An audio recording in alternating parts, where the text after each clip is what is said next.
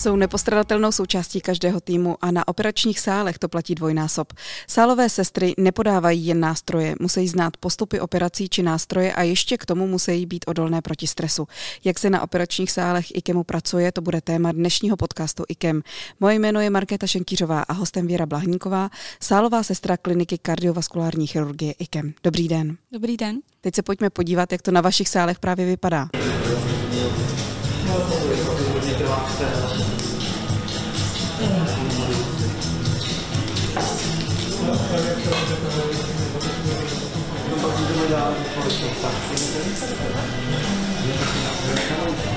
oni mají nějaký změny a jsou kratší, když to takže se nechápu šíka. Na šestky, na šestky, jo? A já mu dej to na 10, nebo na, na 8, dej, na 8 dej tu Slyšeli jsme malou ukázku. Je to takhle každý den ruch, schon, Hudba taky někdy? Hudba, ruch je tam pořád, je tam takový uh, šum, je tam spousta lidí, na jednom sále minimálně devět lidí, když napočítáte. Takže je to opravdu ze všech stran a překřikují se lidi, někdy musí být absolutní klid, ale je to pořád vlastně jako hluk. A co se týče té hudby, ta vždycky nejvíc lidi zajímá, kdo vybírá hudbu na operačním sálu? Je to jednoznačně operatér, nebo vlastně ten, který jako v tu chvíli je uh, nejvýš. A vznikají tam teda kolem toho dohady, co se jak bude hrát, když potom jako je ta chvíle, kdy si můžeme pustit vlastně to, co sami chceme. Takže hudba tam určitě jako taky hraje velkou roli. A co máte vy nejradši? Tak uh, hodně teď uh, byla taková vlna devadesátek, ale já mám radši takovou spíš jako uh, taneční hudbu. Pojďme teďka od té linie hudby a takového toho, té, té nálady na tom operačním sále přímo k vaší práci. Proč jste se vůbec vystala sálovou sestrou? Tak já jsem uh, se stala sálovou sestrou, protože v průběhu uh, studia, když jsme chodili na praxe, tak se mi jako sály líbily nejvíc. A potom, když jsem nastoupila na navazující magisterský studium, který bylo teda zaměřený na intenzivní péči a hlásila jsem se potom na nějaký místo po skončení studia, tak byla volná práce instrumentářky. A protože jsem vždycky chtěla na sál, tak jsem vlastně řekla, že to zkusím a řekla bych, že mi to sedí i víc než ta anestezie. Instrumentářka to je sestra, která stojí u takového toho stolečku, podává ty nástroje. Co všechno musíte znát? Je to hrozně vždycky zajímavé, když někomu říkám, co je moje povolání, protože když řeknu instrumentářka, tak vlastně, ať to byla jako rodina, kamarádi, nebo i cizí lidi, se kterými člověk přijde do kontaktu, tak vždycky řeknou, jo, to je ta, co podává ty nástroje a vlastně nemají vůbec ponětí o tom, co ta práce obnáší. A není to teda jenom instrumentování, asistování lékařům, ale je to i zároveň prostě celková příprava na ten uh, výkon. Je to i chystání během toho dne na další výkony, je to kontrola sterility na sále, i vlastně ta expirace všech těch jako nástrojů, co tam máme. A je to vlastně i zajištění toho celého chodu uh, během toho dne nebo i té noci. Takže není to jenom to, že vlastně si stoupneme s chirurgem ke stolu a instrumentujeme, ale je to vlastně celý ten chod toho sálu. Tak zkuste nám popsat váš den, když přijdete do práce. Tak když ráno přijdem do práce, tak uh, naše vrchní sestra rozepíše, kdo kam půjde se umít, jako to je takový slangový výraz, kdo se půjde kam umít. Uh, takže rozepíše sestry, které budou u stolu a který budou obíhat. No a uh, když jste teda u toho stolu, tak se rovnou jdete na ten sál, podíváte se, eh, co vás čeká, co je to za výkon, to už vlastně potom víte, co si máte sebou tak vzít, pokud je to nějaká rutina, když je to výkon, který je složitější, tak se jako na to ještě připravím třeba i den předem. No a uh, jdeme si chystat věci. Takže se rouškuje, máme kontakt s pacientem tu chvilku, že se teda seznámíme, uh, pacient se potom následně uspává a my si doděláváme ty naše vlastně instrumenty, co tam máme, takže si to chystáme na stoleček, aby bylo všechno sterilní, aby jsme měli na sále připravený, pokud je to chlopeň, tak i chlopně, nebo jiné jako protézy a potom vlastně začíná ten vlastní výkon, kdy chirurgové dochází na ten sál a rozjíždí se celá ta velká operace. Na tom sítu je až 180 nástrojů, tuším, u vás. To jsem ani nevěděla. My jsme tady měli podcast se sterilkou, naší ze sterilizací centrální, říkali, že od 160 do 180 hmm. nástrojů. Všechny je znáte? Všechny je znám. A víte, na co se používají? Vím. Mnozí si říkají, eh, že sestry sálové nebo instrumentářky, protože všechno znají, tak by si mnohdy mohli uh, začít studovat na medicínu a udělat chirurga. Chtěla byste se stát chirurgem? Určitě ne. Je to strašná zodpovědnost, je to hrozný stres a uh, já mám taky určitou zodpovědnost vlastně na tom sále, jednak za ty nástroje, jednak za tu sterilitu, za to, aby všechno souhlasilo. Uh, člověk je mi tam vlastně parťákem nápomocný v tom týmu, ale ta zodpovědnost toho hlavního chirurga, co on nese na těch bedrech, to prostě je jako něco neuvěřitelného, takže chirurg určitě ne. tak pojďme zpátky k vaší práci. Co všechno salová sestra musí umět? No, uh, ta práce je specifická, uh, protože vlastně uh, celou dobu studujete na nějakou jako péči o pacienta, o tu ošetřovatelskou péči, ale ten sál je něco úplně jiného, takže tam pacient se uspává a tím vlastně pro nás jako veškerá komunikace s ním končí. Takže eh, co musím umět? Musím umět všechny ty instrumenty, musím umět, eh, jak ta operace bude, celý ten její postup, a vždycky se tam naskytne něco třeba, co nečekáme, proto je to jako stresující. A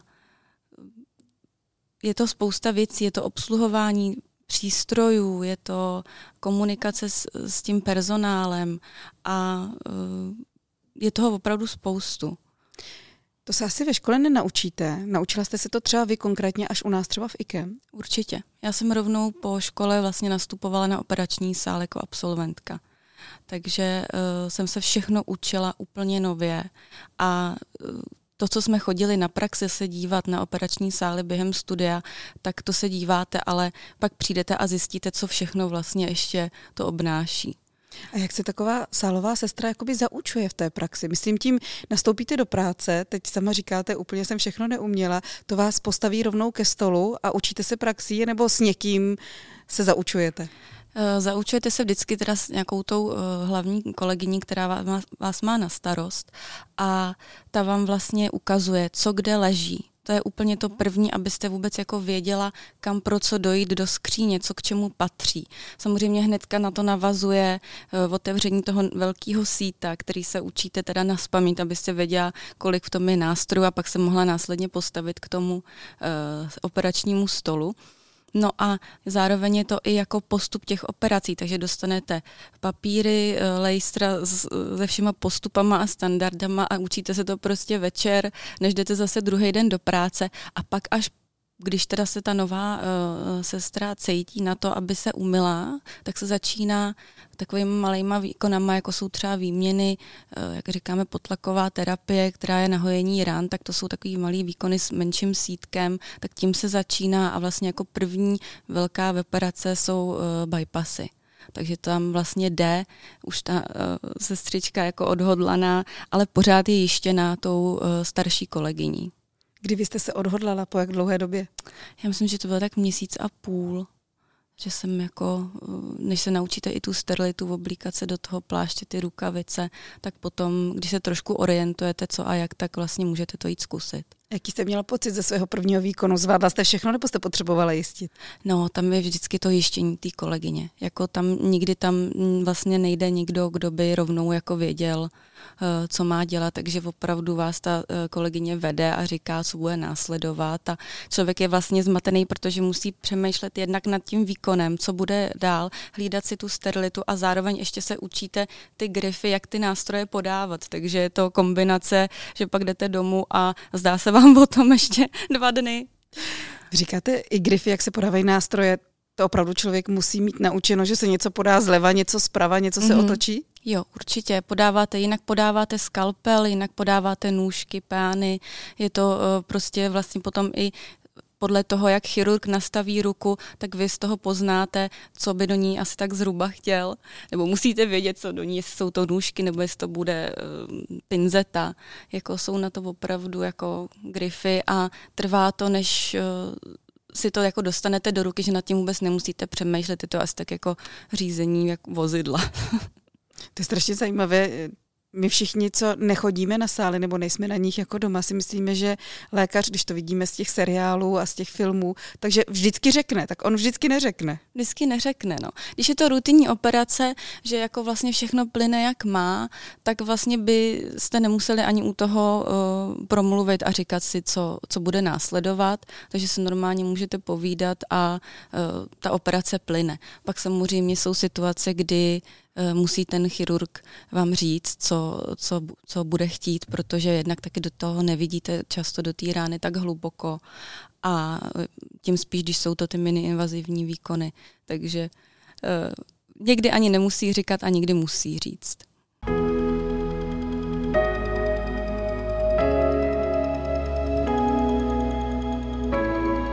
Posloucháte IKEM podcast.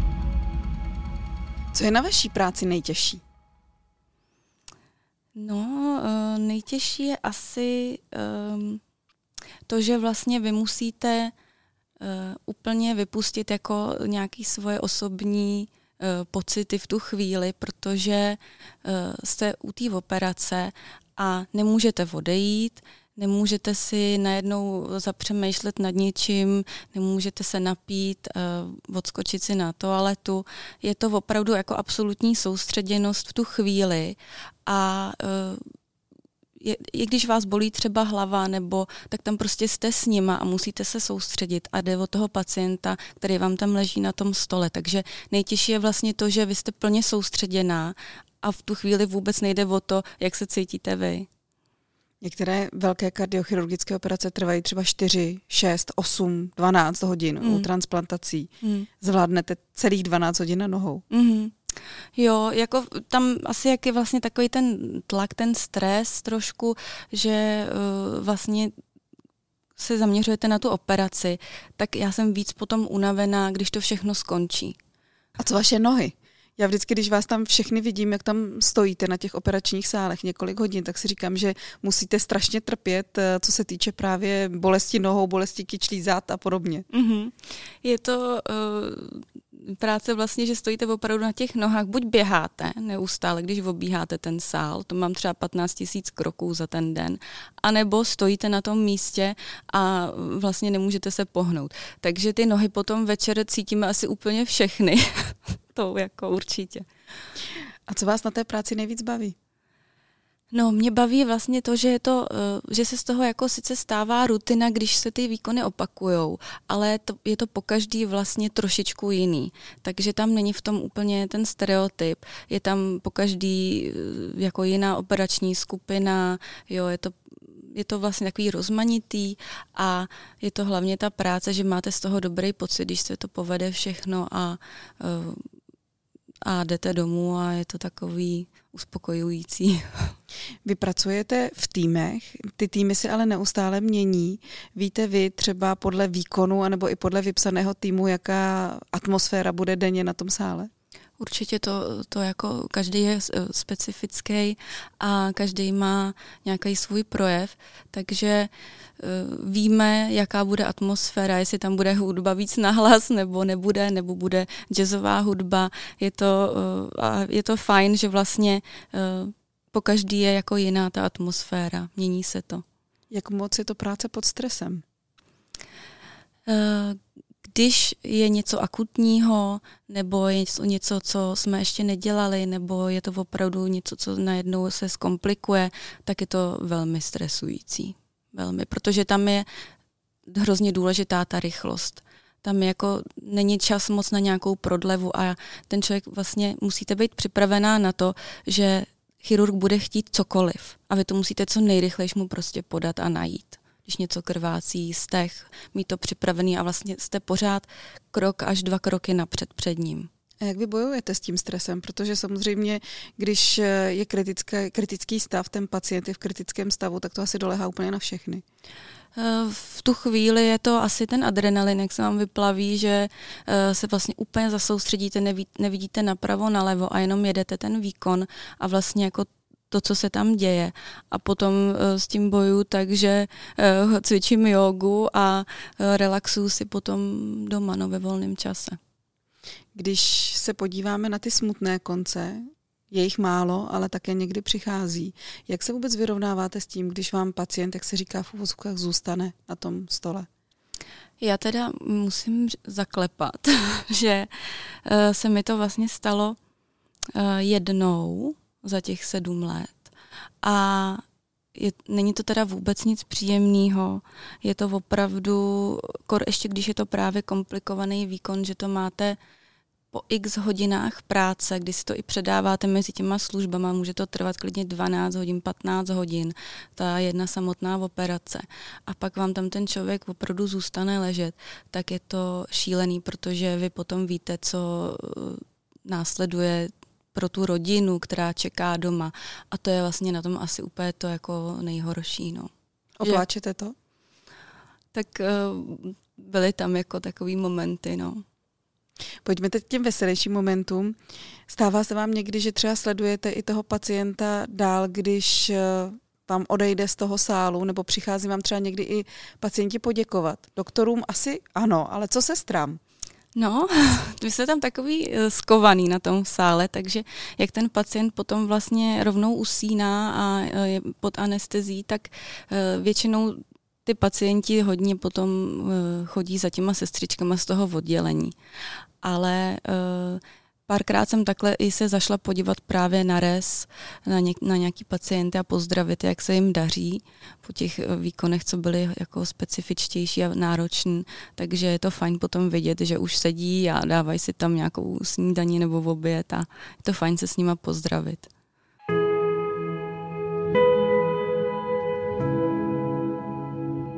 Pojďme teďka k vaší specializaci. My už jsme to trošku nakousli na začátku. Člověk se asi musí učit pořád, nejenom tedy jako sálová sestra, a to platí asi pro všechny pro, eh, profese.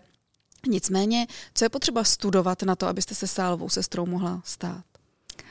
Uh, tak já jsem měla tu cestu, že jsem chodila na gymnázium, takže jsem neměla zdravotní školu a nastoupila jsem rovnou na všeobecnou sestru na bakaláře. Pak jsem teda následně dělala magisterský studium, to byla ta intenzivní péče.